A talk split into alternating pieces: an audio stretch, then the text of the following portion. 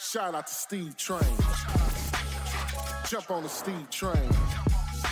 We real estate disruptors. Hey, everybody, thank you for joining us for today's episode of Real Estate Disruptors. Today we've got Dean Rogers with DeanRogers.com and Dean flew in from San Diego, California to share how he went from the NFL to 100 deals a year. Now, I am on a mission to create 100 millionaires. The information on the show alone is enough to help you become a millionaire in the next five to seven years. if you'll take consistent action, you will become one. Uh, we know you want to be a successful investor. At times, you might feel frustrated or anxious because you're either not buying enough or you're not buying deep enough. I know how deflating it is to walk out of the house without a contract. We've helped hundreds of people buy thousands of houses at deep margins. Go to millionairesupport.com, talk to my team so that you will never have to worry about revenue again. And if you get value today, please tag a friend below, share this episode right now. That way we can all grow together. It's a live show, so ask your questions for Dean to answer. Ready? Let's do it. All right. So, first question is What was your life like before you got into real estate? Life before real estate was being an athlete.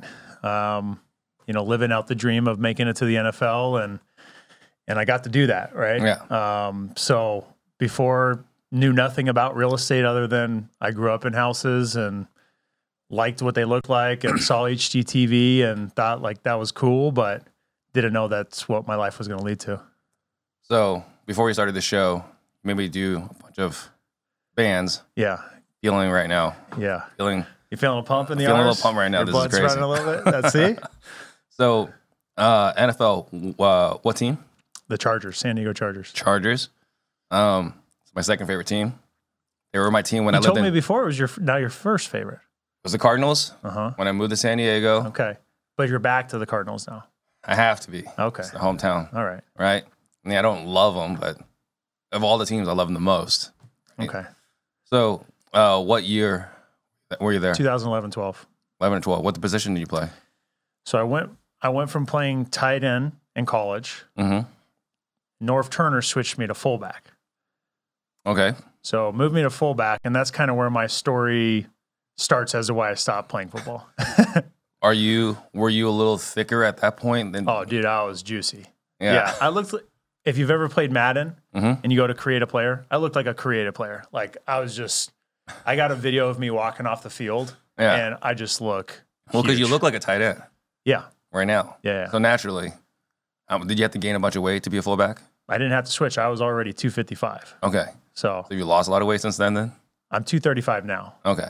So So play fullback. You didn't like that position, or just I loved didn't- it. So, well, I shouldn't say I loved it. I love tight end a lot more, Mhm. but I was playing really good. So I show up, right? And Norv Turner switches me to fullback. And I'm like, well, I'm not in the position. I'm not a, a first round draft pick. I'm not going to tell Antonio Gates to scoot over. Like, Yeah. that's my position. I'm going to be grateful for the opportunity. So Right. I show up and day one, like, they don't mess around. Like, when they sign you and you sign the dotted line, there's no like warm up process. Practice tomorrow. Okay. Right. Here's your gear. Like we're going. And so I'll never forget the first day I get there, I'm nervous as hell because I went to a smaller college, UC Davis, and all the linemen weren't as massive as they are at like the big top D1 colleges. You're not playing against SEC. Exactly Yeah. and everyone in the NFL and the defensive and offensive linemen, like the skill players, they're still massive, huge, but the defense and offensive linemen are insanely huge. And I just remember being so overwhelmed with how big they were that I was like, dude, am I going to get destroyed here or what? Yeah. And I woke up the next morning and was like, all right, I got this. Like, let's just show up and ball out. So uh, the first snap I'm in at fullback, we run a counter and I come around the, off the edge and Bob Sanders, Pro Bowl strong safety, comes flying off the edge and I light him up. And it was just because I was like, I'm going 100%. I'm not holding back. I light him up and Norv Turner throws his clipboard. He's like, there you go, Rogers. Like he was just fired up. And I was like, oh, this is cool. Yeah. So it was just 100% from there, just play after play, you know, showing up, doing good. And same thing in the games. Like the games were even easier than practice. And all of a sudden, I go from dreaming of this as a kid to a reality. And Norv Turner telling me, like, you're going to have a long career. And it was pretty nuts. And then It was pretty surreal. And then I have this realization Junior Seau kills himself that year. ESPN is talking about CTE. concussions. And as a fullback, not a tight end, at tight end on a blocking play, you're blocking a guy one or two yards away from you. As a Yeah. fullback, you're running You're 10 drilling yards people. to run through a narrow hole Mhm. between giant, tall linemen. And the best way to be effective is to run as fast as you Head can, first. head first through that. So I started to feel it like after practices, I'd have to start icing my head. And really, for real. wow. And that to me scared the living hell out of me to the point where I was like, on one hand, I have my dream and a short life. And the other hand, I have some other life I haven't figured out yet, but a longer life. So you opted out. So I opted out. Whatever that pill is in the matrix, the red or Mhm. blue one, whichever one keeps you alive, I took that one. Gotcha. That's a major decision. A huge decision. Um, I was going to bring up Antonio Gates. You already brought him up. What was it like playing with Antonio and Philip? So here's the coolest thing that is relatable to everyone else who's an entrepreneur, right? People look at you, they see you online, you're Steve Trang. Like you got a lot of really cool stuff going on. You look at other people online, Grant Cardone, Pace Morby. I mean, I could name a bunch of people. Right. like, dude, look how cool this person is. Like, you almost get a little bit of celebrity factor. When you sit across the table from them, you're like, oh, they're just like me, another Right. dude, right? They may have accomplished more. They might be making hundreds of millions of dollars, right? Some of these players. hmm But when you're in the club, you're boys. Right. So all of a sudden, I go from playing video games, Madden, while I'm training for four hours a day before the NFL, and then playing video games the other four hours. I'm now sitting next to Philip Rivers and Antonio Gates, and we're just homies. Yeah. Like well, we're ta- we're sharing stories in the locker room, you know. I was thinking particularly along the lines of like tirades, right? Because we always laugh when you see Philip Rivers just chewing People, someone lo- out. people love to ask about Right? Philip Rivers. Yeah, Because it's, uh, it's, I don't think he means as freaking. I think he says something else. he doesn't even say frick. I don't think he even says frick. I don't even know what he says. Maybe he says freak. I, I can't remember. Yeah. But it's just, it's fascinating to see him just completely lose his mind on a linebacker, on a dirty play, whatever, Yeah, and still stay within the confines of his rules. right. Um, I've heard he's one of the worst trash talkers, like one of the biggest trash talkers in the NFL. Did Yeah. you, did He was always running his mouth. yeah. And he was so in practice and games, in the locker room, like I was telling you before, in the ice bath. Like Mm-hmm. he was always just running a game. And whether it was like see who can hold their breath the longest in the ice bath, Yeah. um, or I, I was like, I couldn't believe when I saw this in the locker room. Everyone is so competitive. You've seen Hard Knocks, Right. right? Everybody is so hyper. They'd have to be to get there. You have to be to get there. They're so hyper competitive that one random day in the locker room, Philip Rivers and Antonio Gates see some other guys playing a game where they would toss the water bottle across the locker, see who could get it in the laundry basket, and it was a thousand dollars to throw. Well, Philip Gates and uh, Antonio Gates and Philip Rivers, they're like, well, no, we're going to play bigger money. So they're like throwing ten thousand dollars a bottle. They get up to like three hundred thousand dollars, double or nothing. They move the laundry basket. Philip Rivers drains one from the back. He was double or nothing, makes it and runs off, or else he was paying up Antonio three hundred thousand bucks. Right. Like, and here I am as a rookie thinking, dude, that's a lot of money. That's lot of money. Pretty crazy, but yeah, So there's something he said there that I think is really interesting that I think everyone needs to really understand. Practice was harder than the game. it was, yeah. Elaborate on that for me. So in practice, right, you're you're always because it's so hyper competitive, you don't just lollygag, especially as a rookie. Like you got Right. you got to sh- you, what you put on film is what the coaches see. hmm That's the biggest thing is what you put on film. It's not necessarily the side conversations or how good you were at the playbook. What you put on film is what they see. So you had to perform every time. No matter if it was a drill, just a random drill, or actual, like we're doing 11 on 11 practice drills. And so, because of that, and because you're doing that many repetitions, it was intense physically, mentally, everything. And there's trash talking going on there Right. too, right? And I remember pancaking Larry English, who's in the league for you know uh, over a decade in practice, and Donald Driver, the starting linebacker, middle linebacker at the time, talking trash in locker. Hey, Larry Dean was saying he pancaked your ass and was telling everybody about. It. I'm like, I didn't say anything. like I, hey, whatever happened on the play happened, but I'm Oh. I just did what I did, and so like there's always this competitive edge to it. Well, I bring this up because one thing I talk about in our sales training is the importance of practice, Yeah, right? and what we always say is that NFL players don't get paid for the 60 minutes. They get paid for practice. They get paid for sleeping well. They get paid for eating well so true. and not going crazy in the off season and gaining a bunch of weight, Yeah, right? So that's what you get paid for. And then the byproduct is the is the income. hundred percent. Yeah, So I'm glad to hear from someone that's been in NFL to say the same thing because it's been complete theory until Yeah. you. when you get in the game, right, and you've put in the repetitions, you know how to run the play. You, as long as you just didn't mess up the play, you usually get the result. Right. And you're like, oh, well, that practice led to getting that result, and it and you might have just executed on it a couple times in the actual game, and it's a lot easier, right? Right. So, So you opted out of the NFL. yeah, Concerns about concussions, which makes total sense. yeah. What you do right after that?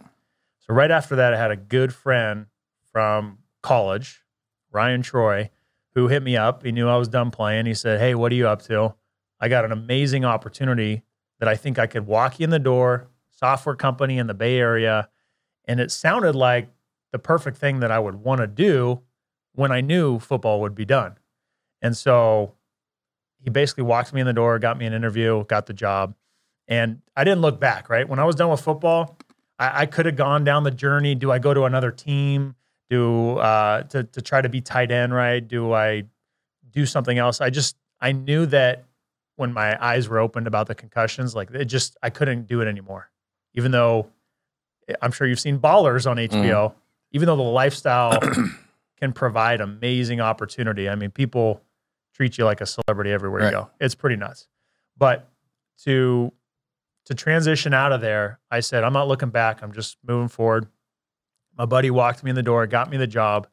And to me, I, I almost laughed how easy it was because I was spending all hours of the day training and like you had to be so physically and mentally prepared because you're performing on stage in front of 80,000 fans and they're all looking at you to catch that ball or to make that block or to do whatever it is, right? Or they're ready to judge your next mistake. Or they're ready to rip you to pieces, right? So being prepared for that environment and then going into uh, an office desk job and typing on the keyboard, I was like spinning in my chair, like, this is a joke. This is so easy. And I had all this energy. So I just put it into it and I busted my butt and told myself, okay, I went from the seven figure contract to the $65,000 salary. It's okay though, because I'm gonna I'm gonna prove that I'm worth more, and I'm gonna get a big pay increase after the first year. I mean, What were you doing? I was working for a software company, You were a programmer? not a programmer. So, to make a, a long story short, it was like a consulting position, but it was like a startup within a startup. Okay. We All had right. this secret project we were working on. All right. So 65,000. Sixty-five That's your thousand. butt. You're going to make 100 something for sure. I'm gonna finally hit six figures, and I'm gonna get into that game of providing well enough to make it to the next level, climb the ladder, all that stuff. Right. Congratulations, Dean. You busted your butt. You're going to get an increase to $67,000. And that's where the light, like, I was so pissed off. I was so pissed. And I felt like my my value, my worth wasn't realized and that I was not in the right position to create that freedom. I had this amazing dream of of the NFL creating like I got my whole family, everybody's going to get a house type of thing. Right. And now how can I provide for even my own family? Yeah. And so for me, I I went what a lot of people probably have done. I went and thought about what are the things that I like. I remember Dean Graziosi late night infomercials. Mm-hmm. Yep. I remember Love It or List It, watching it in the living room with my parents, and like I like real estate. Right.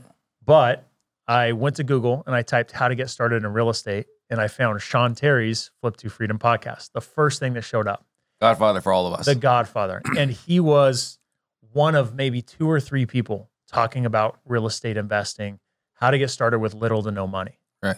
And for me, going again from the seven figure contract to the $65,000 salary in the San Francisco Bay Area, things got tight pretty quick. I can only imagine. so I I I said, well, this this is like the perfect thing.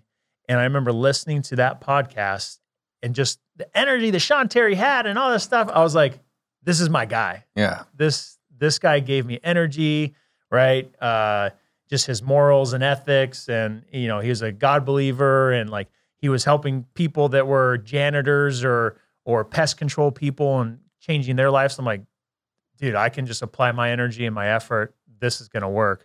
And I followed what he did. Now, this is a free podcast hmm just with audio. I had no no YouTube, no visual like this. It was just audio. And I remember obsessively listening to it and followed what Sean was saying. My first deal was on a strategy he was talking about, he was doing, hmm getting um, placing offers on HUDHomestore.com. We could place offer on Right. foreclosure properties and I got a property under contract. I had to within 48 hours send in a thousand dollar deposit and sign contracts, Mhm. and then I had 30 days to close. I tried to find buyers, couldn't find a buyer. I got smart, thankfully, and I went to his Sean Terry's website and filled out the information like I was a seller. I remember those. So then his acquisition person called me, told him what was up. I had it under contract, trying to wholesale it. He's like, dude, Sean can help you. Got on the phone with Sean Terry while he's driving his car. He's like, yeah, man, I'll totally take care of you. I'm like, sweet. he got it sold within a couple days, made 12 grand. We split it. I made six grand. Nice. And that was in, within three months of the first day of me doing that Google search. All from information from the podcast. All from the podcast, nothing else. So that must have opened your eyes. Big time. So what did you realize? Like I could do it over and over and over again. Right. and it was possible. And that was, I think that's the biggest moment for most people is first taking the actions to to do their first deal and realizing there's more opportunity, but then closing that first deal, you just it's a pivotal moment that you just have that breakthrough, Gives you that belief. gives you that belief. How about your second deal? How did you continue that momentum? So I did a couple more deals doing the exact same strategy with Sean Terry, co-wholesaling it in, in Phoenix, Arizona. And then as I'm living in San Francisco, um, working the corporate job, I took some of that money I made and put it into direct mail marketing, what Sean Terry was also teaching hmm in the market I grew up in, in Central California. I was living in San Francisco. The houses were big, expensive. Oh, they Oh, yeah. scared me. I didn't understand why they were so expensive. But I started looking at my own market in my own backyard where I grew up. And, And, then that- where exactly is that? that's in Central California. So some Like of the bigger Fresno. cities, Fresno, Visalia, Bakersfield, those areas.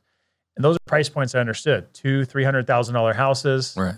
and the neighborhoods look all pretty much the same or similar. Track homes built in the 50s and the 60s and the 70s and so on. So I was like, this I can do. So started Yeah. direct mail marketing in between lunch breaks, after work, on the way to work. I was I was taking calls, calling back voicemails. When was this approximately? This is in 2014 and 15. 2014. After you closed your first bunch of deals and you started doing direct mail, Yeah. how much longer did you stay at your job? uh, for still for years. And that's one of the biggest things that I like to preach to people is a lot of people think they have to burn the boats.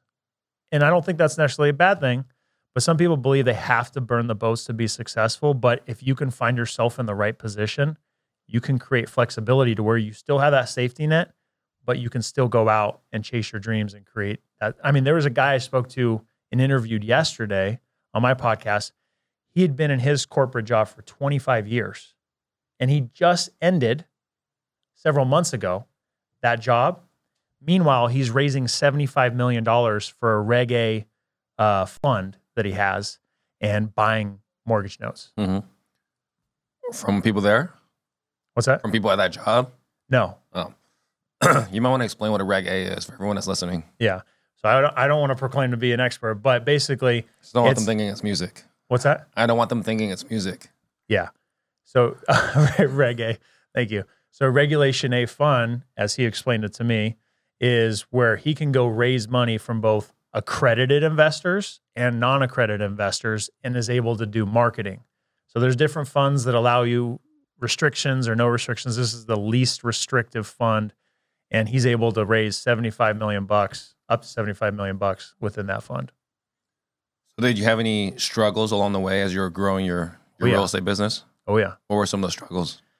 I like to talk about the struggles because I'm almost proud of them because of where I'm at now, right? If I had had the struggles and stopped, like I think probably a lot of people do, unfortunately, um, the real reward is by not stopping, and the real success is earned by not stopping. So for me, after that first year, doing a couple deals with Sean Terry, doing a handful on my own in my local market, I had stumbled upon my business partner.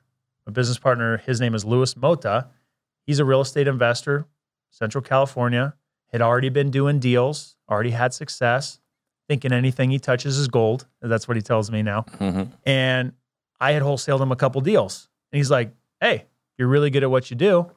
You want to flip houses together? I was thinking, Yeah, sounds like the next thing I want to do. I just joined Fortune Builders, Mhm. took all their training. I'm an expert now at flipping Of houses. course. I'm ready to go. And um, so he's like, Hey, things are slowing down in Central California. You were doing stuff in Phoenix. How's the market out there? You want to flip houses there? Yeah. So here I am thinking I know en- enough about Phoenix to go flip houses. Right. So I call up one of my contacts who's a realtor. He says, Yeah, I'll find you houses. He brings us houses, shows us the comps. The numbers look great. Let's buy them. We get a contractor. We meet him in person. We fly out here. Eh, he looks good enough. We make all the rookie mistakes of trusting the comps of the realtor without doing enough due diligence, trusting the, the, the contractor without calling one reference that Mhm. would have said he sucked.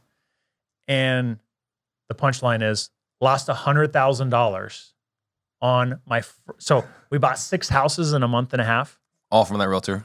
all from that realtor. Four of them we made money, normal deals. The first two we bought, horrible. Like the contractor work, horrible. Had to redo all of it. The comps, great on this side of the street. This side, the where our house was, not Mhm. good. And lost a hundred thousand dollars. For me, that was a huge setback. And I Yeah. didn't have the money to pay it. So, So what'd you do? well, I could have tucked my tail between my legs, or I could have just said, All right, put my pants on tomorrow and get to work. So my partner's like, Hey man, what are we gonna do here? I was like, let's go get more deals.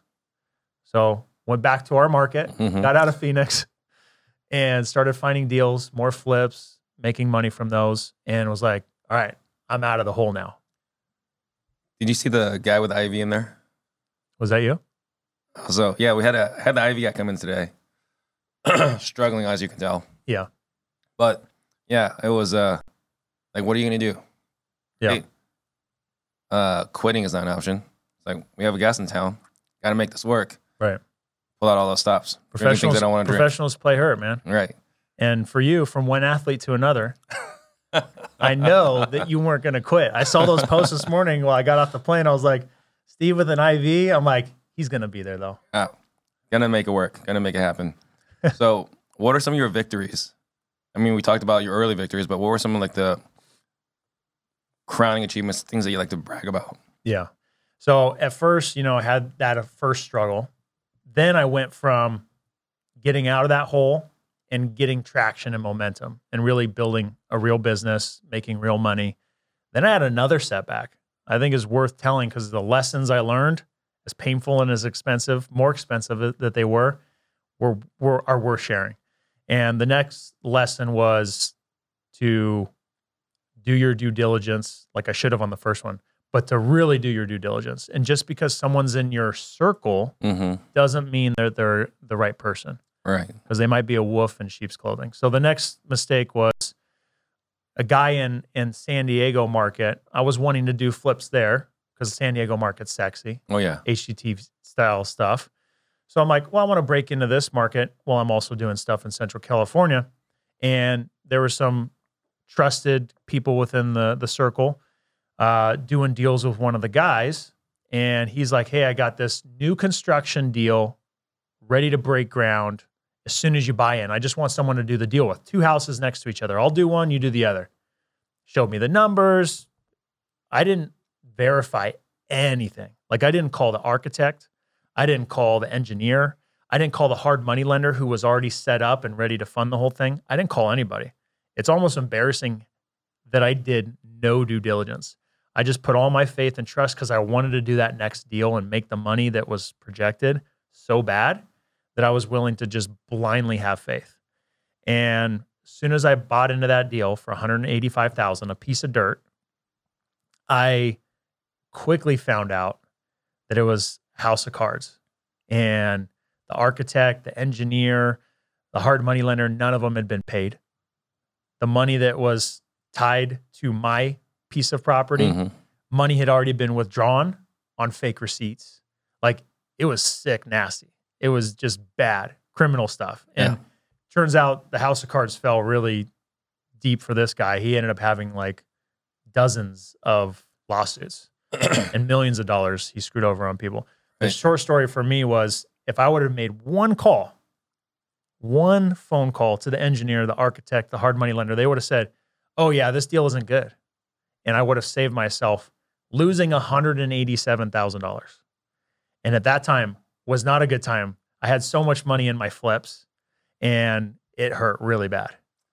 You know, you say it's embarrassing. I have made multiple stupid decisions. It wasn't the number wasn't the same. Yeah. But one simple reference check, One. one simple phone call. Yeah. It's taken me now 43. Took me 43 years to now finally make one more phone call. Just ask It's almost too obvious. where could this go wrong? Because we're just trusting, especially if it's a referral, hmm right? Like if Dean says this guy's the guy, hey, Dean's a good guy, Right. right? I'm sure this guy's good. It'll work.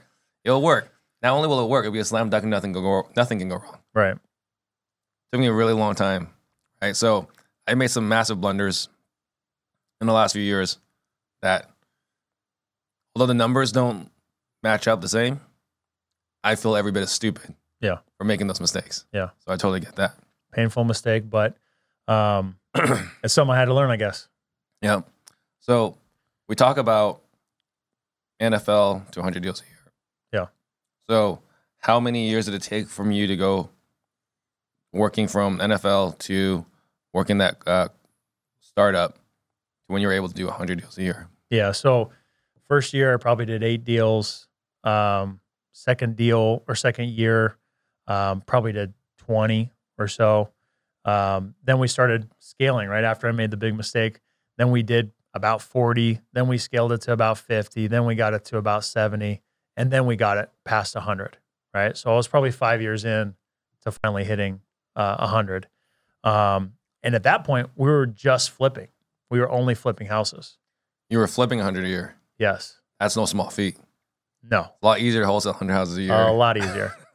um, and I think what, as part of my career, my journey, when we scaled it to flipping 100, it, I felt broke all the time. Yeah. Because the next, you know, I'd be flipping 20 houses at a time. And as one deal closed, more money would go out for the next couple flips. Right. right? So it was just this conveyor belt of cash and always feeling broke. And then all it took was 2018 in the fall, interest rates had jumped up one month and the market kind of took a pause back, Slow down a little bit. Slow down a little bit. And I remember having 20 plus properties in inventory and scaring the crap out of me. Mm-hmm. And I told my partner, I'm like, we're really good at finding deals. These flips are too small margin to like to be doing this. Let's let's focus on the deals that are easy that we can get in and out of. We'll flip those, but all the other ones, let's wholesale. Right. So we pivoted to anything that penciled. That's around the same time, 2018. Started buying rentals. The light bulb went off at the same time of cash always feeling poor. I need to create wealth too. So we started buying rentals since 2018. Started wholesaling majority of our transactions. Um, a couple fix and flips at a time, and then anything that made sense as a rental. Yeah, I think a lot of people that are flipping, I'll- think a lot of us, and I'm not, I've never been a great flipper, but there's this idea of like, or this this thought that goes to your mind. I'm making a lot of freaking money. Where is it? Yes. Right? Yeah. It's just like every time this flip closes, and yeah, you made 20k or 50k in this one. You, along the way, I think as entrepreneurs, we can't help ourselves. We commit to two more flips. Yeah. I think part of my problem was too is getting caught in doing more deals. So the margins that we had on those deals, we were willing to buy a deal that said fifteen or twenty thousand dollars on paper. hmm Now the price points were low price points. We were feeling comfortable we couldn't really get hurt. And sure, a couple of those we lost some money, 10, 15, 20,000.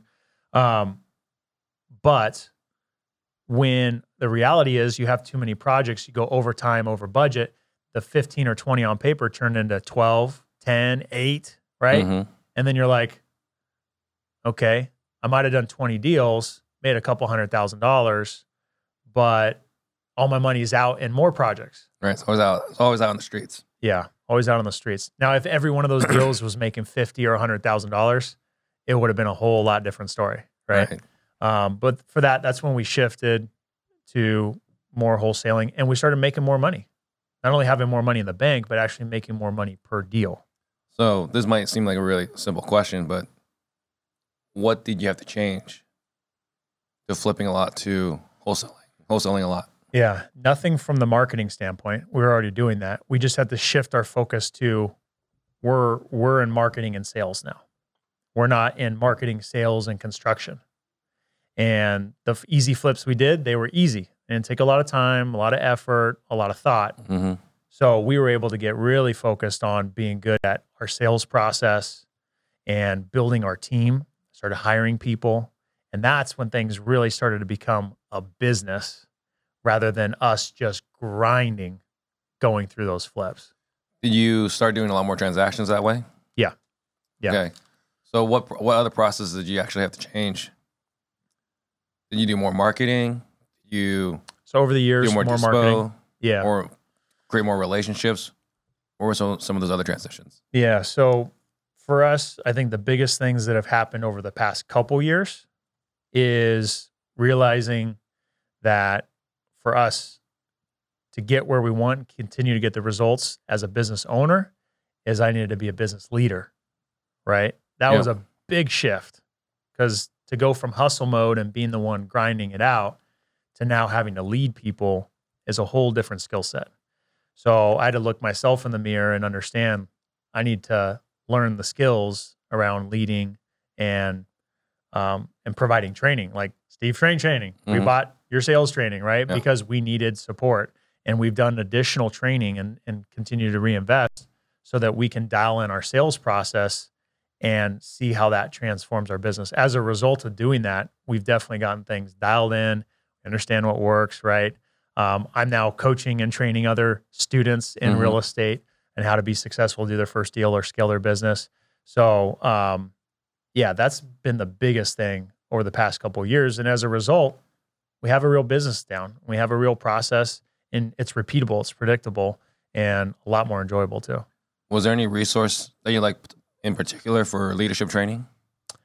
Um, not in particular. I'd say I kind of pick stuff from a lot of different people, and I'd say most of it has come from my network. so I think that's going back to what are what are some of the biggest things in the past couple of years. When uh, when the scamdemic happened, right, and we had to stay at home and you could only be on your phone, I really relied heavily on more outreach. What's funny is around that same time in February of 2020, I had started a meetup with the idea that I wanted to connect and meet more people. And February 2020 had that first meetup. We had about 100 people at our first meetup. It was Awesome. amazing. Great Yeah. turnout, lots of energy. March 2020, next month, ready to go, meetup, March 13th or something like that. About ready to get on my flight and it's canceled. Everything, the world shuts down. So I'm thinking to myself, how in the world am I going to connect with people? I just had this idea that I needed to connect with more people and and try to add value to more people because that would bring more relationships and everything like that. How am I going to do it now? So I went to social media. And when I went to social media, I was intentional about okay, I want to help people. I want to show them what I'm doing and how I'm being successful. So I would share value. And then it was, I want to share results. Okay. People like to see results. Cool. And then it was like, well, I can help you with a Mhm. deal, right? I can help you do your first deal or maximize a deal you're not sure what to do with, right? And that turned into what we call our Friends with Benefits program. So that's where we'll actually Interesting name. interesting name.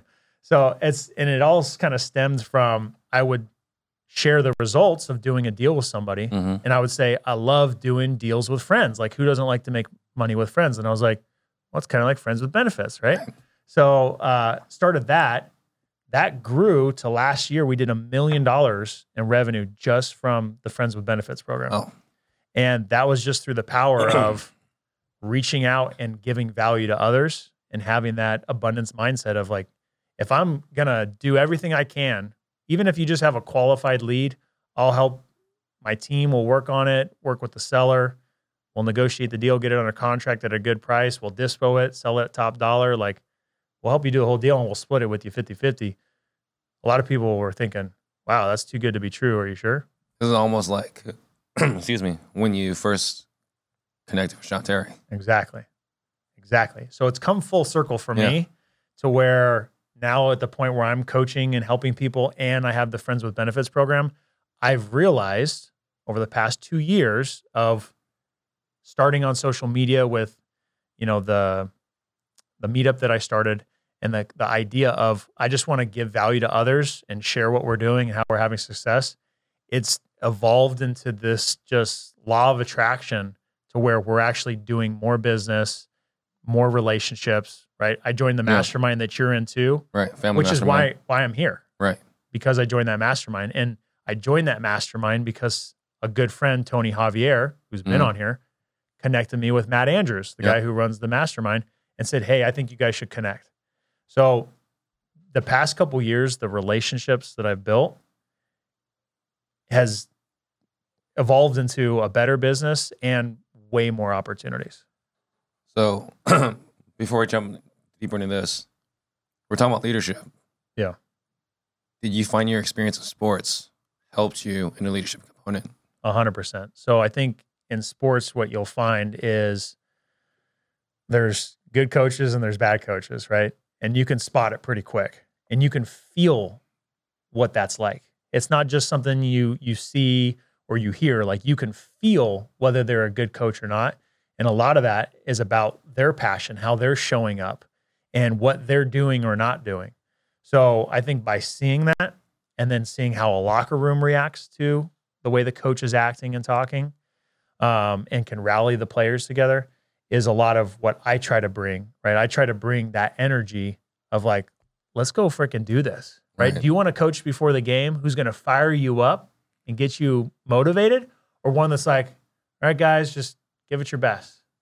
That's probably me. that's you. I'm the, I'm the one that's going to make sure you practice really hard, that you can't screw up on the field, Yeah. and then I get out there and show them what you got. Yeah. I would not be the one to fire you up. I'll probably bring in someone else to the firing up. I'll bring you in Okay. to fire them. there we go. But I'm the one, I'm going to be the one that's super anal and detailed Super focused. on training. Yeah. Right. We're talking to the coaches. He's lifting the way he's supposed to be lifting. Um, what's really cool is I actually have a friend, Oliver Ross, who was a starting left tackle for the Cardinals and for the Patriots. Mhm. You know, he had to protect Tom for a bit, right? Yeah. And he said it was just two totally coaching, two totally different coaching styles. Belichick, he just didn't care what you did, Hmm. right? As long as you knew your role, as long as you knew who you're going against, knew what their best move was, how to counter that, their second best move, how to counter that, right? As long as you're prepared for your next game, you really didn't care about much else. Whereas Denny Green, it's my way, my way is the only way, and it's it was ran like a dictatorship. You can see the different results Right. right? Cardinals versus Patriots. Yeah. So, um, so right now you're saying what's been the best for your business today is the Friends and Benefits program. Hands down. No doubt. So, if someone that's listening to this today wants to replicate that, how can they replicate this this model? Yeah. So that's that's one of the most exciting things that I like to share with people is you're you're either the new and ex- unexperienced investor or you're the seasoned experienced investor, right? Has all the skills, maybe the, all the resources, right? Both of you have an opportunity to work together. Both of you can add value to each other. The, the new unexperienced investor might not believe that, but I'm here to tell them that they do, right? And and here's where the magic happens and here's what I realized as the seasoned experienced investor with resources is the new unexperienced person a lot of where they go go wrong is they just want to buy Steve Trang coffee. They want to pick your brain, right? Um, how can we get lunch? You, you're too busy. Send them to a calendar link. Yeah. Where they to buy it. Yeah. You're, you're too busy. You don't Yeah. have time for that, right? And it's not to say that their time's not worth it, but like you got to focus your time and prioritize. I can't afford to do it. You can't afford to do it, right? Where there is a lot of value that new unexperienced investor can bring is by bringing a deal. Sounds kind of obvious, Mm-hmm. but I think people kind of miss the point. Like, how do you get the experienced, seasoned Steve Trang? Uh, how do we get your attention? Bring a deal. Here's a lot of value. Like, we're going to exchange serious value. There's going to be dollars made together. Like when I brought Sean Terry a deal, he got on the phone with me. Right. Nobody. I'm a nobody at that point. He got on the phone with me, called me from his cell phone in the car because I had a deal. And he turned it into a deal when I couldn't. Right. that's where the value is for the new unexperienced person is go find deals. That's it. Mm-hmm. don't don't spend your time you know building business cards and figuring out your llc name. Go find a deal. I had nothing established at that point other than took action. And i brought a deal sean and there we go. We started a relationship. We did more deals as a result. Right. same is true as the seasoned experienced person with resources the best way to grow your business is to go add value to other people. You have a lot of value to give so go do it without expecting something. And so that could be on social media could be at meetups it could be a lot of different areas. And and i wouldn't recommend going and getting coffee with people because that's a time suck. Mm-hmm. but if you can add value to others just through text or social media or meetups, people are going to be attracted to that because they see that you're a, a giver. And there's going to be that exchange that happens. And that's what happened in our business. And it grew like crazy. Oh, putting out this, I guess, a large net for people to jump into. Probably the question then is how do you create this this net that's attracting people? how do you get people to join? How do you get people to, They want to connect with you. Why? Why should I connect with Dean? Right? Like I'm on Instagram. Yeah. What's compelling me to connect with Dean? yeah. I think the biggest thing is if you're just yourself, people are going to either like you or they're not. And so for me, it was, hey, I'm in my market. I want to support my market. I want to give value to my market. That's why I started the meetup. Um, now I'm sharing what I'm doing on social media. I'm inspiring people. I'm I'm answering questions. I'm helping them out, helping solve problems that they're going through with their leads. And that starts to spread, right? It's that organic marketing called word of mouth. Mm-hmm. And people, when they say, "Hey, I got this deal. What do I do with it?" Call Dean. And so that's that's how it happened, really. Right. And it's it's simple. It's not a secret. It's not a secret. Sean's done it. Yeah. Pace has done it a lot. A lot, a lot. Uh, Jamil is actually he reached out to me the first time as a lead, a Zillow lead, but I always reach out to him first because he was the one that you know brought me under his wing and answered my questions. Mhm. So it's not a secret. Is there anything you're doing differently or above and beyond that's separating you from the other people with following in your, in your market? Yeah. Um, I'd say the biggest thing that you would see when it comes to athletes or top performing entrepreneurs is it's just about that consistency that we talked about. You know, there's there's going to be people that can get similar results. They could go to other people, but it's about who can help you not only now but continue to help you and who's going to be in your corner. And one of the things I wanted to mention, I know we talked about it before, is you're what what you guys have done in Arizona, the whole idea of collaborating over competition Mhm. is something that I, I've been really passionate about in helping to build in Central California. And so I wanted to take a little time to talk about. Um, so myself, I started that meetup, right? Uh, Stratton Brown, he has his own meetup in Central California, and then Jason Pritchard has his own meetup in Central California. So similar to how you guys have been collaborating, we started collaborating, and um, it didn't happen until I remember in 2021. Uh, Jason had a meetup one week, and I had mine the very next week. Usually, you want them spread out like a month, so you don't have people Mhm. saying, "I just went to one. I don't want to go to another one." Right. So um, I remember getting on the phone with with Jason Pritchard and Stratton Brown and saying, "Guys, we got to collaborate in 2022, and let's plan out. Let's you know uh, cross promote each other, and let's do co-hosted events." And so over 2022, doing a couple co-hosted events and having several hundred people come to these. These are free events, right? Um, we're not looking to make any money from it. It's it's grown to the point where just two weeks ago, we had an event that we called Collaborate to Dominate. And that started from the last co hosted event we had. We had Michael Zuber and Ty Leon Guerrero show up to it. And they said, Hey, we love what you guys got going on here. Let's let's do an event together. Mhm. So we all five got together and Ty has relationships with Pace and Jamil. So he sent him a text. They're like, dude, we love Fresno. We love collaboration. Let's do it. So we got them on board to come to the event. And then I sent a text message to Henry Washington, co host on BiggerPockets. Amazing story of how he got started. And he's like, I'm in. So we, within a week, sold out 600 plus tickets to this event. All the money is going, we charged so people would actually show up because there's only so many people that could be there. And um, all the money went to a local charity, right? We didn't want to make any money from it. And it was all about the theme was collaborate to dominate.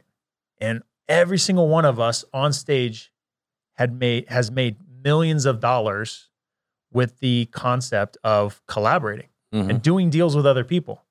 Right? You guys in Arizona talk about squatting up Yep. all the time. And so we're trying to preach that message and have, as a result, created a similar community in Central California we're super proud about. And what it's developed to now is Jason Pritchard, Stratton Brown, and myself, we're going to work together to kind of do a roadshow like Pace and Jamil did and go speak at other meetups. So one of the the shout outs I wanted to say is like, hey, if you got a meetup you want us to speak at, we want to come talk about collaboration because it's powerful. And you guys Oh, it's you guys very powerful. you guys laid laid the the the tarmac down for us. You guys laid the the roadwork for what that looks like. And so we're trying to create something similar. And I think that's awesome. I saw what Pace and Jamil done with it. I think it's fabulous. Yeah, if you guys can just continue uh, spreading that message, Yeah. I think that's incredible. Uh, so you talk about Stratton. Stratton and I are collaborating on something else. Nice. So it's a secret. You guys have to stay tuned. I love that. Um, but did he share with you what he and I joke about? Is it basketball? So you saw I commented from one professional athlete to another. Yeah, yeah, yeah. Right. So he tried out. he was on a practice squad or tried out for an NFL team. Mhm. Did you know that? Yeah, yeah. Yeah, he told me. So we make that joke that he's basically an NFL player. and I tried out for the ASU basketball team. Did you? I did. It was not good. But they had walk-ons. You, you just never know, right? Yeah. Well, it was a disaster. Anyway, so I joked to him like I'm basically an athlete, yeah. right? So I was just asking if you guys have talked about that because he and I kind of laugh each other. That's why I said like from one athlete to another, Yeah.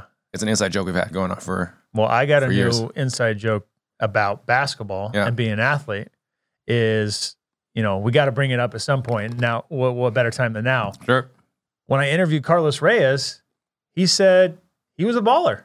He was good at Mhm. basketball. hmm And there was, uh, you know, a game that took place. There was a game that took place. Carlos Reyes and the Mexicans Mhm. against Steve Trang and the Asians. hmm And he said, you know, some things went down. Um, We're a little competitive. yeah, how'd that go? Well, we lost the first game. That's what he said. Um, we were up at halftime, and then the what do you want to call it? The ringer brought it from Mexico. Mm, The guy played professional ball in Mexico, okay. and he got hot in the second half. Okay. So we lost by a little bit when the when the clock was out.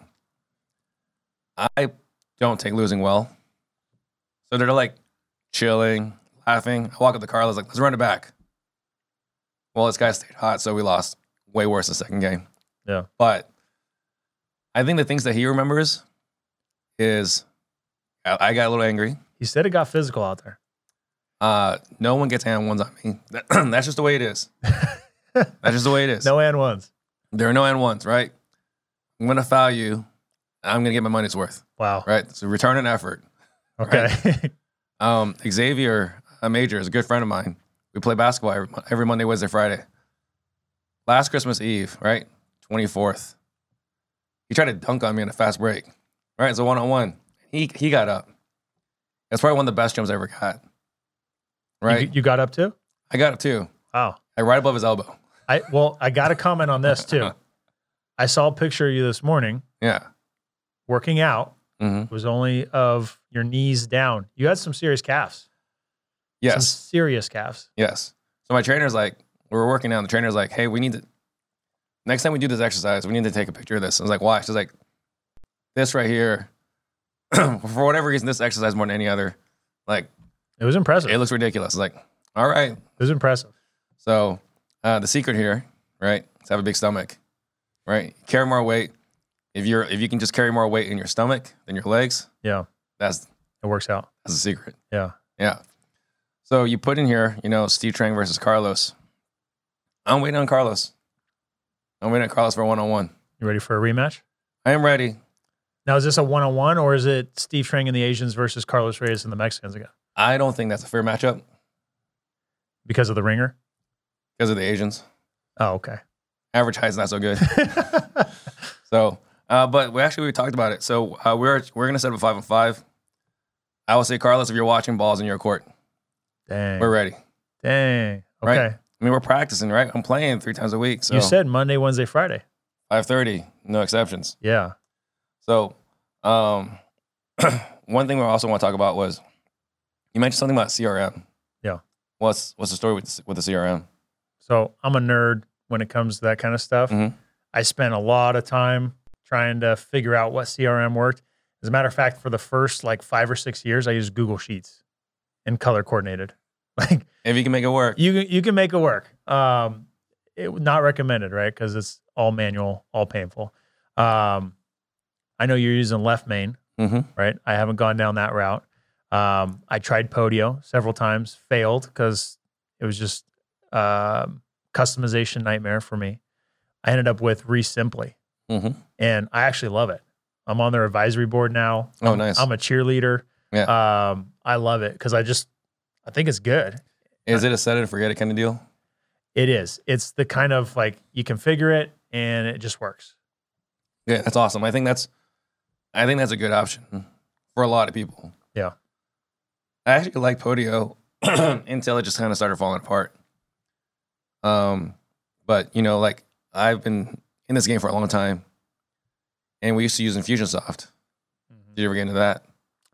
I did. Yeah. Right. So Infusionsoft was awesome if you could customize it to the Right. level that it needed to be customized. Right. I think Podio is in that category. I think Podio is everything Infusionsoft wanted to be, truthfully. Yeah. But I think Podio is good if you guys are using Podio. But yeah, I think if you're looking for a set and forget it, it sounds like REI Simply is a great option. Yeah. Right. If you want something you customize, Salesforce is the 800 pound gorilla. Of course. And there's no right or wrong option, truthfully. It comes down to preference, right? Yep. What makes more sense for you? If you're in a position where you like to have a standard platform that's consistent Mhm. for a lot of users, There is. REI Simply? REsimpli. REsimpli. Yeah. REsimpli is the way to go. Yeah. I think that's a fantastic option. if you're someone that can't stop tinkering like myself, Yeah. And that's how I am too. like I got in Podio, I was like, I'm gonna change this, I'm gonna change this, I'm gonna change this. And I, I couldn't go to bed at night. you can't stop tinkering. couldn't go to bed. Yeah, there were lots of nights. I remember one time with Infusionsoft, I was customizing something. I was setting up the texting automation, I was like, let's test this real quick. And I did. And I sent 215 text messages at 2, 2 o'clock in the morning. Right? Because Yeah. that's how late you're staying up with your tinkering. Right. I got a lot of angry text messages. Oh, I'm sure. but I think I got one or two deals out of it too. So it was worth it. Nice. Right? I had people, I guess they were clubbing or working late. I don't know. They text back, sorry, I haven't got back to you. Like, who texts back at 2 o'clock in the morning? Sorry, I haven't got back to you. But that was awesome. So right now, are you more focused on wholesaling or flipping? So right now, the majority of our transactions we do, we'll do another hundred this year, is wholesaling. We'll we'll kind of cherry pick the fix and flips, ones that are easy, simple, because of the fact, not that we're not capable, we just know if we do too many big big projects, over time, over budget, and I just don't want any part of that anymore. Right. I just don't. And with that said, we are doing like an eighty thousand dollar renovation job right now on a project. Seal, you know, the the walls caving in um, was a total hoarder's house. But even if we spent a hundred thousand dollars on it, my partner and I were talking about it, we can't get hurt on it because we have that big of a spread, right? There's there's eighty to a hundred thousand dollars we can make on the deal, so we're not going to get hurt. But we we definitely cher- cherry pick, and then anything that pencils as a rental, we'll do that. And then the other part of the business that I'm most passionate about is the community aspect, right? The the meetups that we're doing, the roadshow that Stratton Brown, Jason Pritchard, and I are going to do, and the coaching that I'm doing. Because to take people that are like maybe not fully believing in themselves, I mean, you're you're on the path to create a 100 millionaires, right? hmm That why are you passionate about that? I think it's part of one of those things, you know, growing up poor, like coming into this country as a refugee, right? Immigrant, um, living in a mobile home park, Wow. right? You see like what can happen Yeah. when you have money, Yeah. right? So, You have options. and I think that for me,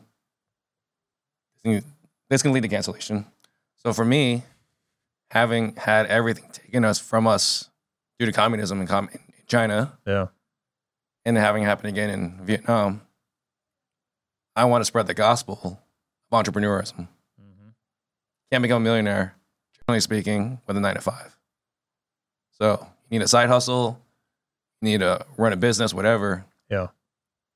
So for me, I'm looking to, we can create millionaires, we can change people's lives, and we can keep this capitalism train going because I feel like this capitalism train is kind of Staring a little bit, right? is, going maybe a little the wrong way. Yeah.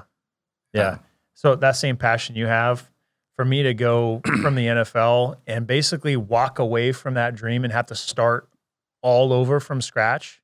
And it was the mere fact that I believed in myself, took action, being able to help someone have that moment for themselves and guide them through it is pretty remarkable. Like that's super fulfilling. And because Oh. I organically started doing that through the Friends with Benefits program, I wanted to take it to the next level. And good friends like Stratton Brown pushed me to do the coaching. Now I have my coaching program to where I'm helping people do their first deals, to scale their business to doing more deals. And it's just super rewarding, right? Oh, it's incredibly rewarding. Yeah. so let's take a quick commercial break, and then we'll go into the audience's questions. Our two day Sales Disruptors event on December 8th and 9th is going to teach nervous house buyers our exact sales process to overcome all their objections, as well as establish yourself as the authority throughout the entire appointment. And for the first time ever, we're going to share how we apply our disruptive sales process to the disposition side of the business, which is more important now than ever before. Sign up right now at disruptors.com slash sales disruptors so that you can finish the year strong and dominate 2023.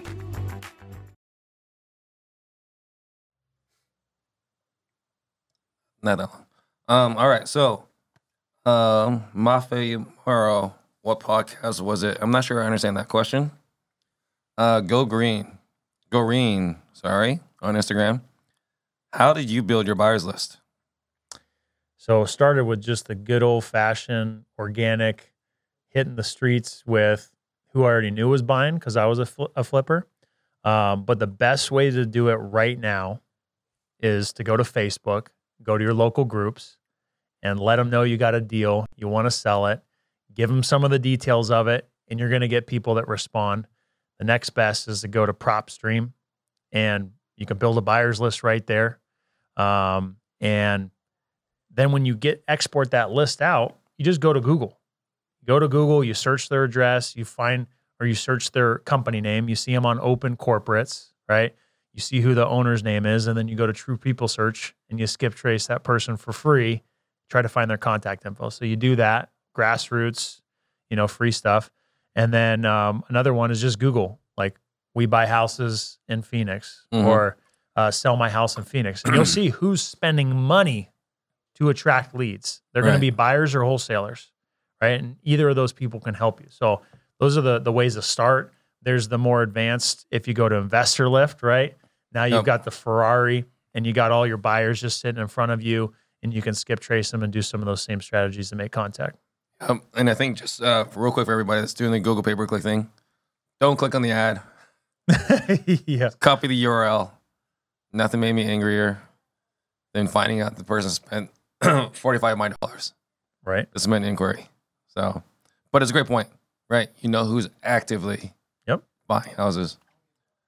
Um, Alex on IG, how as a business owner were you paying friends with benefits who are in the industry, or do you even need licensing?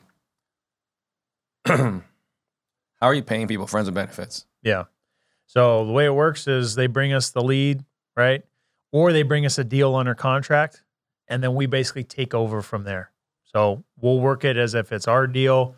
We'll handle the the contracts. If it they already had it under contract, we'll have them assign it to us for zero dollars because Yeah. we want to control that whole process, make sure it gets done. Then when the deal's closed, we write them a check for fifty percent of that. We'll wire it to them or PayPal or Venmo, whatever, right? Is easiest. Um, and then we just 1099 them at the end of the year. Um, Aaron Jones was asking earlier, who you got one on one, me or Carlos? Who got one on one? What? Me or Carlos? Oh, one on one.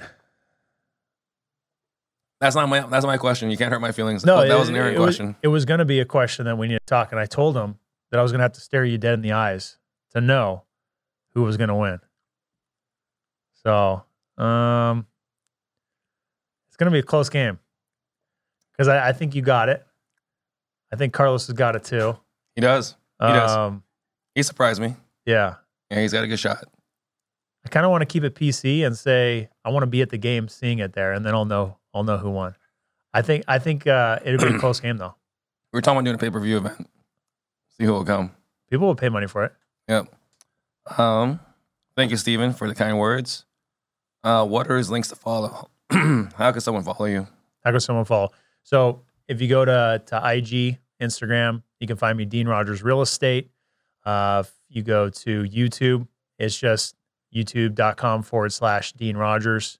Uh, you go to deanrogers.com, you'll you'll see everything from my social media stuff to information about my coaching program. So um, I always tell people the power of networking on social media is so untapped.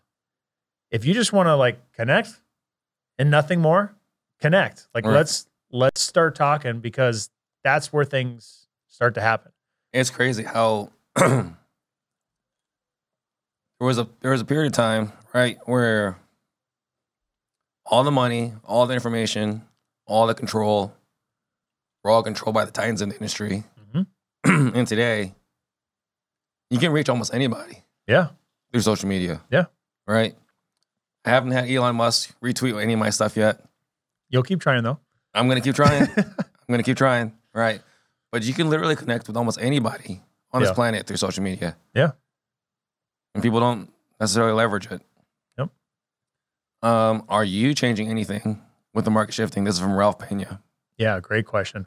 Uh, kind of like you said, I'm I'm going back to the basics. I'm looking at everything with scrutiny, um, making sure that our team is more dialed in with how we do things, our process, um, our script. We are adjusting to what are some of the strategies that are going to be most effective when a market is shifting, such as creative financing. So we're a part of Pace Morby's sub two community, right? Um, we have your sales training. We have all these different pieces of the puzzle that other great leaders in the industry are doing, and we're making sure that we're on top of it so that we're prepared. Um, I was just watching a Sean Terry webinar. He's talking about uh, the bear market, right? Is what his his spin on the the marketing was, and talking about creative financing, lease option purchases. So we're making sure that we're not going to be behind the game. We're trying to get out ahead of it. Um, we're having to work a little harder, right? Oh yeah. I'm today was was texting a potential new hire for a disposition specialist Um, to have them pounding the phones, talking to buyers, right? What what do you think about this deal? Where what are your numbers at? And adding new buyers because got to work a little harder right now. There's still deals happening, but get back to basics. Do only what's working, right? I, I mentioned this a couple weeks ago at the event we had. Trimming the fat, looking Mhm. at the marketing. Hey, I spent ten thousand dollars trying this marketing for the past couple months. Gone, right? Didn't yield results. This other thing I'm trying, gone. These ones are the ones that are working. I'm going to focus on that. Right. and it's something to always be diligent about, but even more so right now, trimming the fat. Yeah. um, I was asking how I feel today. I actually feel fine, but my voice is just shot. Uh, on Facebook, Elizabeth, I want to collaborate to get my first deal. I want to start my first meetup in Chicago. Any tips for finding the first deal and starting your first local meetup? Those are two different questions. Those are really good questions. Uh, the tip I would say for finding your first deal is to look at all your different hustle strategies. You got driving for dollars. You can go on Facebook Marketplace, right? Um, you can cold call. You can go get free lists from the county, start calling those. Like there's a lot of different strategies, but I'd get pretty focused on one of them. Driving for dollars is one of the best ones, I think. If you're just getting started, it depends on where your budget is. That's maybe a Mhm. better question to, to ask back to the question Right. is do you have any budget for marketing? Most people, the answer is no, I don't have money for marketing. So you want to focus on those free strategies and you got to put a lot of effort in. And you got to realize that you're in the position where you might have to expend a lot more energy than you thought you had to just to get that one deal. And I think most people come sh- come up short because they put in all this effort and they thought it was enough. So they say, well, then it just doesn't work. Right. They move on to the next strategy, or they buy a coaching program, or they just they just give up and don't do anything going forward. But you got to put a lot of effort in to get that first deal. I love that you bring that up. So, because if we hear people like, I can't get a deal. I can't get a deal. It's like, well, what are you doing? It's like, I'm making like 10 calls a day. How many deals are you expecting to get? 10 calls Yeah. a day, right? So, going specifically into your driving for dollars suggestion, how many houses do they have to drive by, drop a mailer, cold call, whatever, to maybe get a first deal? Yeah. So Jamil made a good post the other day talking about you need to be talking to 30 people a day. You need to be talking to 30 people. And you need to be making like five offers a day. That's a lot of effort. If you reverse engineer that, what's the effort you need to think about the different strategies or one strategy you're going to implement and then the effort that goes in behind that? So for me, there's there's a couple different things you could do with driving for dollars. I don't think you should go book off, you know, book on your calendar hours to go drive, like many hours, because a lot of people get burnt out doing that. I'd say just go drive for dollars on your route to where you're going. The little secret is you know your destination's here, go drive through the neighborhood that's before your destination and then the same on the way back and do that everywhere you go Mhm. and you're going to find houses in different places on a regular basis and just Yeah. have that notepad on your dashboard. And might that take more time, but it's probably going to be more effective than you just trying to book off hours and go do it yourself. The other little hack I would say is to to get the conversations up is you need to be calling realtors and wholesalers on the deals that they have that they're posting on Facebook and realtors for deals um, like remodeled properties or fixer uppers on on the MLS, just calling them and asking them, letting them know what you're looking to do. You can start having a lot of conversations on a daily basis if you just do that. So I think people fall short because, like you said, They, they made 10 calls within the day and, and maybe less. And they're wondering where the results are. and then the next one was the The meetup. meetup. Yeah. So don't do it on your own. Like if you don't have a presence, you don't have a business yet, don't do it on your own. Maybe go find somebody who is reputable and already has a business in the market.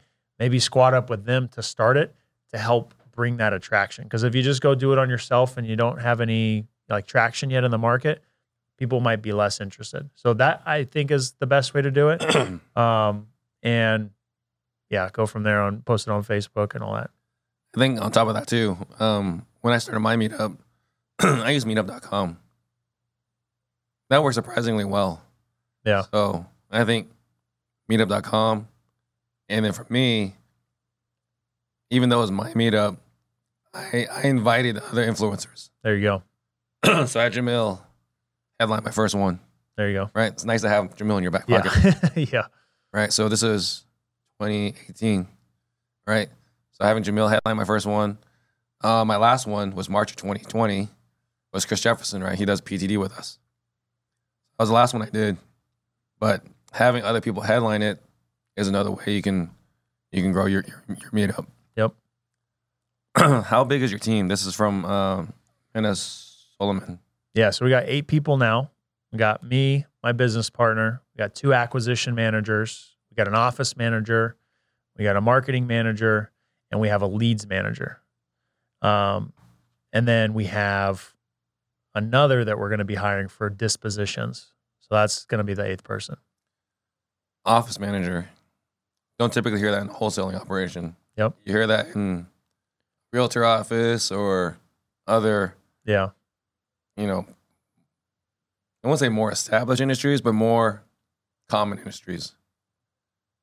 So this person Talk wears about the office manager. this person wears a lot of hats, right? Ah, So this person uh, needs to have a great ener- great energy, need to be enthusiastic, and they also need to be able to juggle a lot of things. So our office manager is our transaction coordinator. She works with escrow, does all all of that, right? Um, and then she deals with you know any contractors that we're dealing with. She deals with our property manager, anything related to our rentals, paying all of our bills, um, and then helping with everything else, right? Helping Yeah. with the events that we put on and everything else. So she's definitely the glue that helps keep us together. And I think her positive energy is is half of what makes her do so well. Stratton says, "Let's go, Dino. Collaborate to dominate." So, with uh, Stratton, what I was talking about, can you guys comment? Put in the comments here. Would you guys be interested if my t- team, our sales training, trained Stratton's cold callers? Ooh. Right? If we take our sales training and combine it with Stratton's cold callers, is that something you guys would be interested in? Put in the comments. Let us know. Sounds like a no brainer. Sounds like it, but we'll find out. But collaborate to dominate. Sir. um, and then how do you get your numbers right for your cash buyers when you start? This is from Sunbonds. Yeah, that's a great question. So I think right now, the real life adjustment is first and foremost, we already understand what numbers buyers are willing to buy at, not only because of the number of transactions we've done, but because we flip too. So when we look at the deal, we truly understand what is this house worth because we've put our money on the line time and time again. Right. So here's the real comp. Second is we know what it costs to fix and remodel the property. So that's the next part. So what price do we need to buy it at, or what price would an investor need to buy it at for it to be a deal? So we start there. Now, what are we adjusting to now with how the market's adjusting? We're backing about 10% off of our ARV just to be conservative because it's a moving target right now. There's some people that are still very optimistic and are selling their properties and are confident and they're willing to buy. And then there's the other half of the buyers that are just like, oh, I'm going to wait. I'm going to sit on the sidelines unless it's a killer deal. So we're trying to to capture a little bit of both and make sure that we've got a healthy deal that someone's confident to buy and it's not going to make it hard for us, right? We'd rather do good deals rather than get a bunch of deals under contract and pretend like we're doing a lot and really not doing deals at the end of the day. That's Great, great point. A lot of people are focused on contracts instead of closings. Uh, Stratton also wants to know how much do you bench? How much do you bench? Well, I'd almost rather say how much did I used to bench, right? Uh, I think my shoulders took a beating in football, so uh, not quite the same. Um, but I did get my bench up to 400 back in the day. So I used 400. 400. I used to throw some weight around. Um, there were some strong, strong dudes I used to lift with that encouraged me. I mean, dudes in the NFL, you'd be lifting with strong safeties who are repping out close, be- close grip bench 335. Like, really? Yeah. And uh, so that motivated me to lift more and used to throw the bench around. So back in the day, much much younger, I used to play a lot of pickup basketball at Lifetime Fitness Mhm. because that's where the NFL players would play. Those linemen They're no joke, man. don't move. Yeah. When they stick their arm out, it's not good defense. Yeah. That's what they do. Yep. They're an immobile object. It's crazy. Yeah. That was so going back to the the NFL days, linemen being huge, overwhelming. yeah. I remember distinctively the first game, pregame, one of the one of the starting left tackle, he was like, "Hey, Dean, let me uh, let me warm up on you." So I was like, "All right, I've done this before." So I stand there and he's he goes to punch my chest. Uh, he almost put a hole through my Yeah. chest, dude. Their punches are like no other. Right. So strong. Like I had to I had to gear up for the second one that he was coming with because it was just that powerful. Yeah, they're immobile objects. Uh, Mana also wants to know: Do you do Brazilian, Brazilian Jiu-Jitsu? I don't. No, um, I haven't done any wrestling, jujitsu, anything like that. I do have my six-year-old uh, son who's been in Brazilian jiu-jitsu a couple times, um, but I haven't done it myself. What is the best way to reach out to the bigger players also on social media to get a response? Yeah. So I go back to what I said. You're going to get someone's attention if you say, Hey, so and so, hey, Steve, I got this lead right here. Here's the numbers. It looks like a good deal. Are, would you be interested in working this deal with me? You just come out with that, Mm-hmm. you got my attention, right? Like I'm interested. I might be running around busy, but like I want to, I want to give attention to that Right. because I want to help that person, and it could be a great opportunity for both of us. Yep. That's a win-win. So I think that's the, the no-brainer way to do it. that that is actually leading with value. Yeah. Um, are sellers more open to creative finance nowadays with a slowdown the traditional routes? Absolutely, and I think it all goes down to the comes down to the narrative that's in media, and the media is starting to talk about interest rates high, the market going down. So if you then come to the conversation with the seller of the same narrative and say, "Hey, well, here's my cash offer," and they're maybe not interested, I might have another option for you uh, that could be a good fit. I might actually be able to pay you a little bit more. Now their ears might perk up, Right. and now you have a conversation that leads to different options for them. Follow up question: Any tips for a newbie about to jump all in into real estate full time? I guess the question would be, what are they doing now? But I think I think there's no better time than now to get skilled up. Is it going to be as easy as the past two years? No, because you could just find any deal and almost sell it instantly. But as people are, as Warren Buffett said, as people are greedy, you should be fearful. As people are fearful, you should be greedy. Right now, people are starting to let fear creep in a little bit more. And so, because of that, now's the time to dig deeper and to get your skills up Right. and to put more effort into seeking opportunity because the opportunities will get better and better. Yep. And I, you know, it's felt. I hear this complaint like there's too many wholesalers. That market's saturated. It's too competitive. I wish it wasn't so competitive and saturated. Well, guess what? It's not competitive or saturated anymore. Right. Might be harder. Yeah. But you what you asked for. Yeah. Um, how was the biggest skill, or what was the biggest skill or mindset that served you in transitioning to real estate from football? Yeah. Without question, it was the discipline that I got. Go making it to the NFL. I can tell you right now, I wasn't the biggest, I wasn't the fastest, I wasn't the smartest, wasn't the most athletic. It was the fact that I continued to put on film and in the game get results, continued to stay healthy. Like you said earlier, I continued to get good sleep in college. Maybe the blessing I had was that I was still dating my high school sweetheart, who I ended up marrying, right? But I didn't go out and party. I wasn't out getting drunk, doing anything like that. Like I took football serious, I took school serious, and I had opportunities as a result. That led Yeah. me to the NFL. So I think it's just about being disciplined and consistently putting in the work. The other thing I like to say is I don't have a perfect day by any means. I, I don't wake up as early as you do to go play basketball. I don't have the miracle morning routine or anything like that. In fact, a busy schedule, like my my full day calendared out, gives me anxiety. I don't like that. I like the freedom to be available for opportunities. And I like the uh, freedom of being able to just go work out during the middle of the day at lunch, Right. right? So I think that it's just the fact of being consistent and disciplined is what will yield results and not giving up.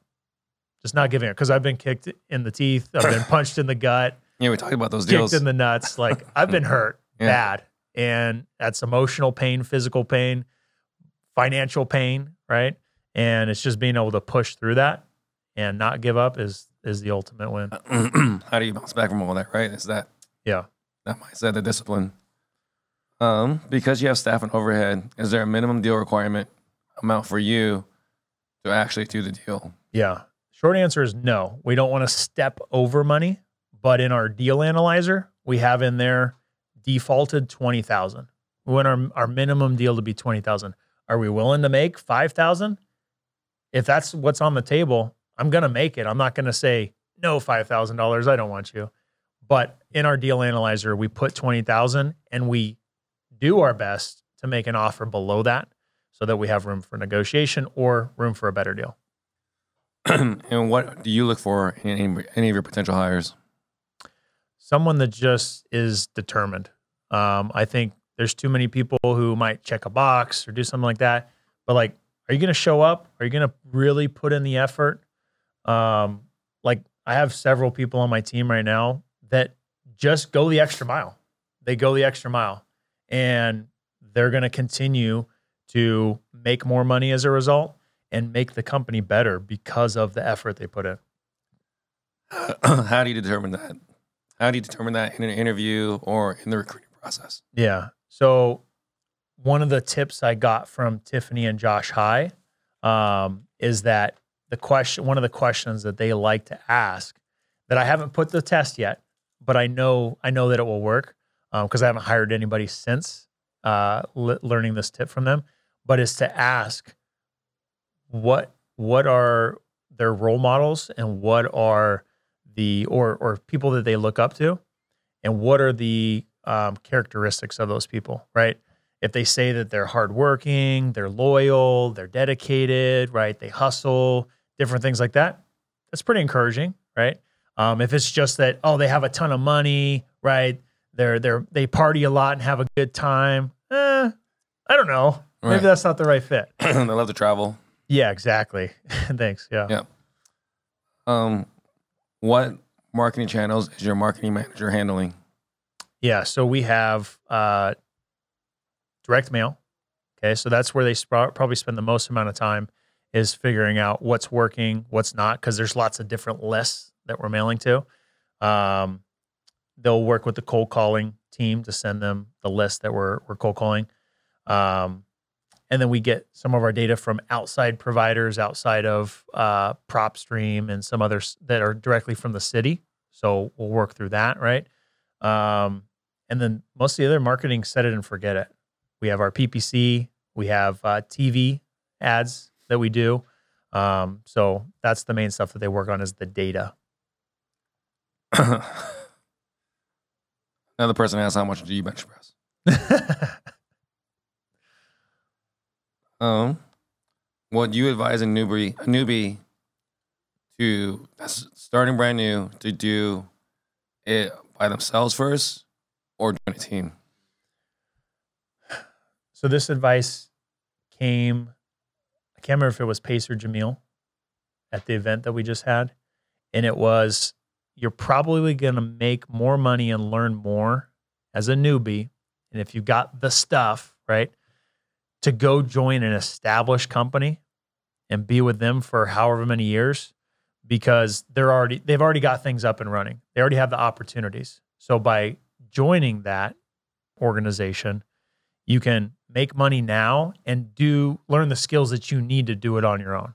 So my advice would not to be do it on your own at first and not to squad up with someone else new.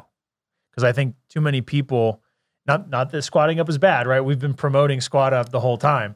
But I think a lot of people, a new person will go to another person, new person, and and almost get married in like a business relationship and figure out, oh, that person doesn't even want to work hard or they quit already, right? Um, and now they got this uncomfortable thing where maybe they're tied up in a business entity together, like they got married before they even dated. squad up, but don't partner up. Yeah. And me and my partner, we developed our partnership organically. We did flips for a year and a half before we decided, you know what? Maybe we should get an entity together since we're doing this. I think this question has already been answered, but have you or any big players willing to do deals with people through social media? A hundred percent. Yeah. Social media is the easiest way to just get in contact with somebody and start a start doing deals. So as Xavier, that's what I was talking about earlier. What's your current team structure, and how do you continuously build and scale up, build and scale up your team? Yeah. So the team structure we talked about, um, but the build up and skill as a leader, it's not a it's not a one time deal of training, right? You know this better than anybody. You have to practice, and it has to be constant practice. And and uh, what happens to people in game time situations is they default back to what they practice. And if you haven't practiced it enough, or consistently enough, you're going to default to bad habits. So when I listen to calls sometimes and and am reminded we need more training, it's because I hear some bad habits on the phone of saying certain things that just shouldn't be said or or you know certain tonalities or whatever it is. So um, yeah, it's just about continuous practice. Um, are you constantly investing into your team, like products or events or something like that? I'd say at the beginning I wasn't, but I've realized that this year, especially, that it's something that we got to do, right? Um, and and the best way to do it is through somebody else. It's almost the whole parent uh, situation, whereas you as a parent go to tell your kids not to do something. This is better for you. They might not listen so well, but you have a teacher or you have some mentor or something tell them to do something oh, that's a great idea. Like, well, no kidding. I've been telling you that, right?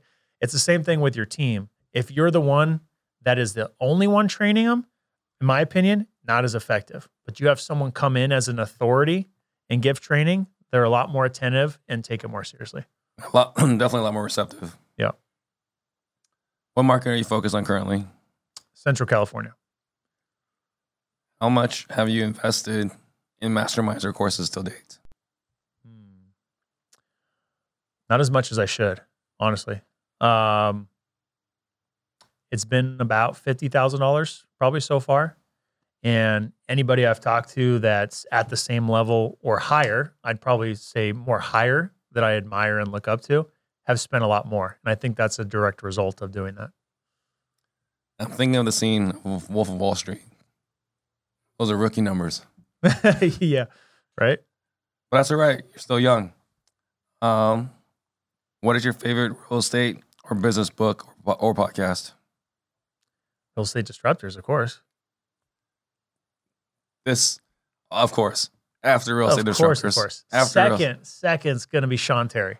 Yeah. Um, just because of his energy and um, you know he's the OG that that got me in the game, so I like that. And more recently, I like Alex Hormozi stuff. I mean, he's he's that hot chick on, on new hot chick on the block, and the stuff that he says is just fire. It's just good, straight to the point, very practical. I can put it in action right now, type of stuff. I think it's really good. He's the hot chick again. He was also the hot chick back in 2015 Okay, when I was first getting into the education space. nice. It's funny. It's, it's amusing to see this evolution. Yeah, it's kind of like you see uh, Gary Vee. Remember a long time ago, 2005, my friends were like, you see this crazy guy who's just screaming had the camera on YouTube about wine. Who is this guy? So we watch him. It's like this guy's insane. And now it's Gary Vee. Right. Always interesting to see this evolution. Um, besides financial freedom, what else do you love about real estate? I'd say the barrier to entry. Um, anybody can do it, which is what's so exciting about it. Because, and, the fact that there's no limits too. Like if you want to go buy, uh, you know, some skyscraper, there's nobody that can tell you no. Now Right. there might not be a seller ready to sell it right now, but there's nothing preventing you from buying a multifamily deal, buying a single family house, wholesaling a deal. Like there's zero barrier to entry. And and and you know, we could get detailed and say, well, on some things you might need a license for this or something else. But in general, like real estate, there's almost limit, limitless potential. if you want it badly enough, you can make it work. What is your why? uh, is just just about that financial freedom. That's really it. Um, I don't have like some big story that led up to, you know, a health scare or something like that. But it's been since day one. Like I've I've wanted to be the person in my family that has changed everything generally generation generationally, and it's yours seems pretty similar to that too, based on your your story. Um, and wanting to have impact. Like I want to have amazing freedom with my family and be able to be present in their life as much as possible. How, how do you feel that's going as far as uh, for your family Yeah. being that mom. I think that's the struggle as an entrepreneur. When you get real about it, I think there's moments where I'm very present and the ability because of the business that I have to be at the games, to be a coach, to go the middle of the day for a school activity or whatever is there. But then there's other times where you're in grind mode and you're not there. You might be Yeah. physically there, but you're not mentally there. So that's that's a constant battle and struggle as an entrepreneur. And I think almost all of us would admit it. Mhm. So that's something that my wife's good about reminding me about. Good. Um, she does a great job at reminding me. She has to. It's important. She, she does have to. Um, and something that is, I think, a consistent thing to work on. What's your biggest struggle today Biggest struggle in business in general?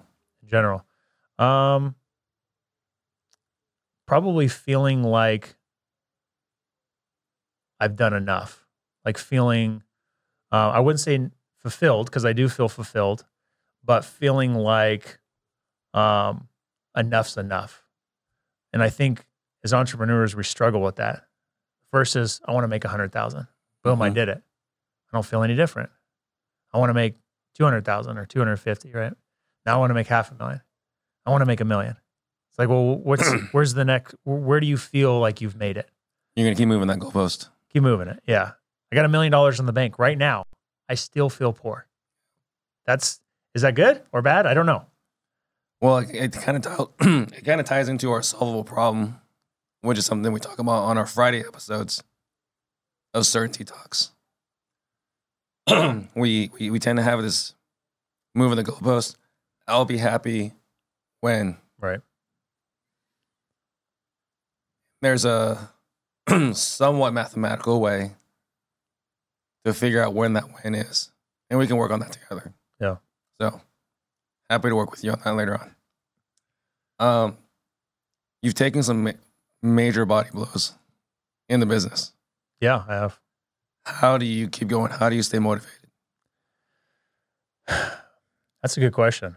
Um, I don't know if it can be taught. I don't know what your. I'll be curious on what your opinion is when I'm done, but I think it's just that internal drive, just not being willing to quit, being relentless, and just knowing that it's it's you against you.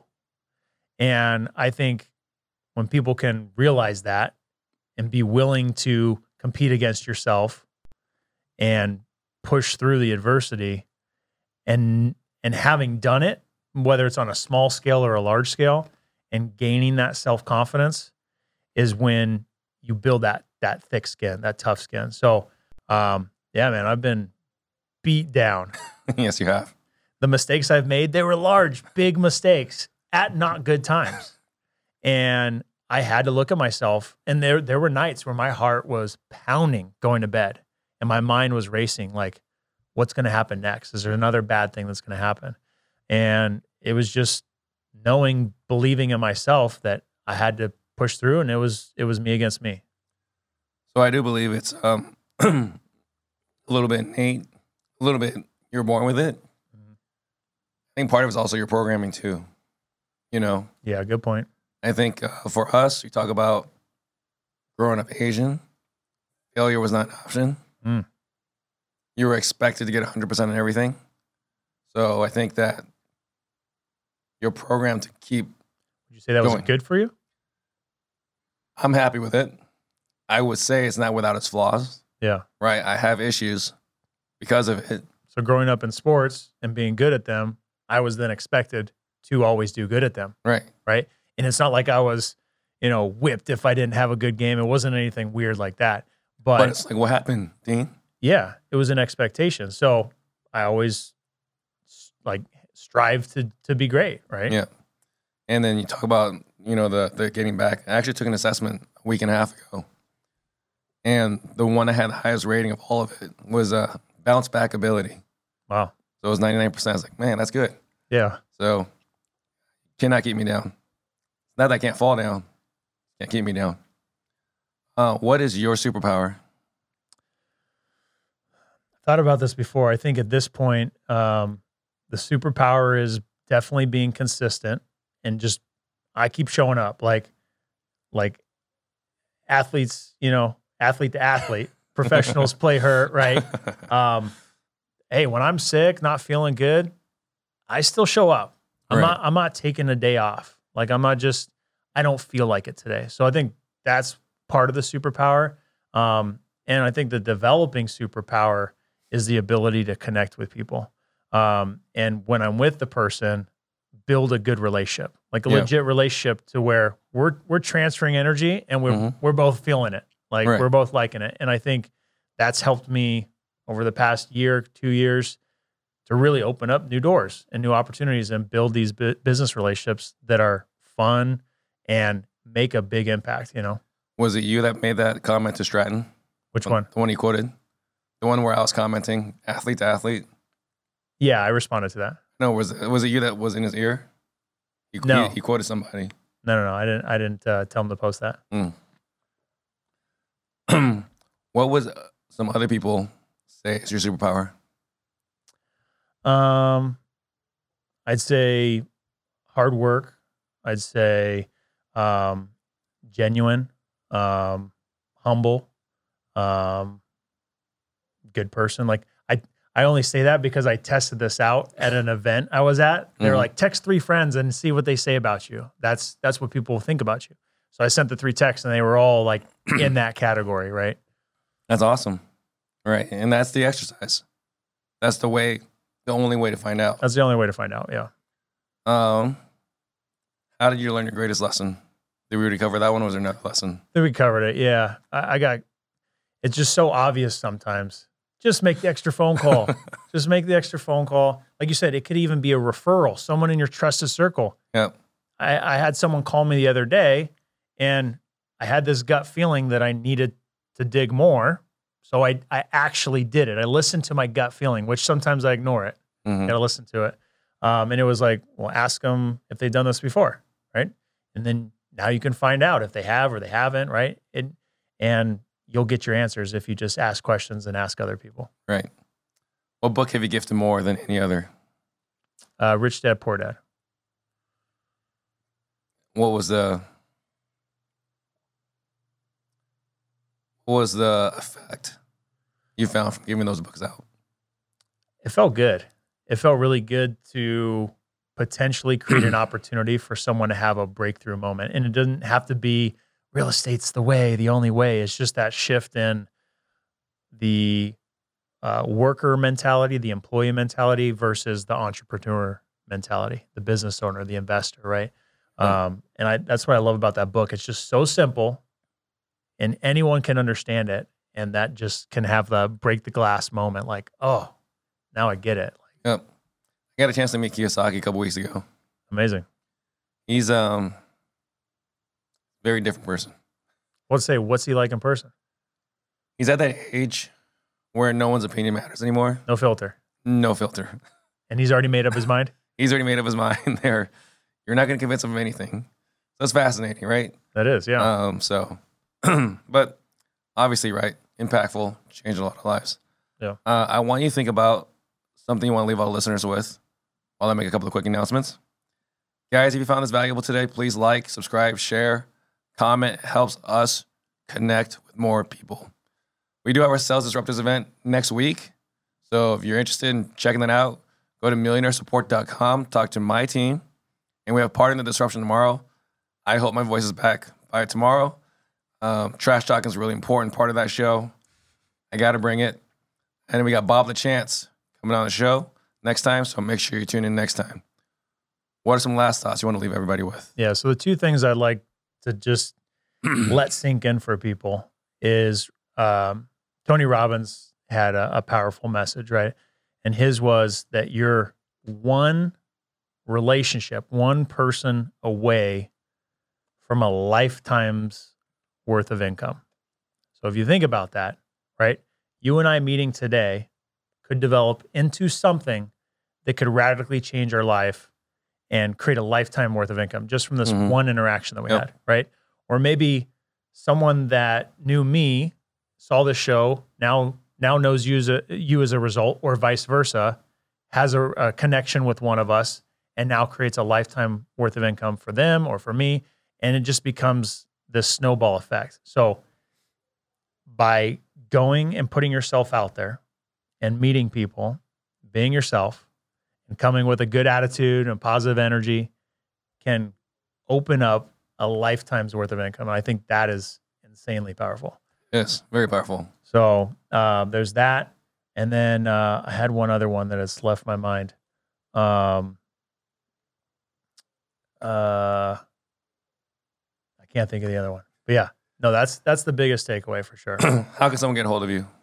So just go to deanrogers.com. All my socials on there Instagram, YouTube, all that stuff.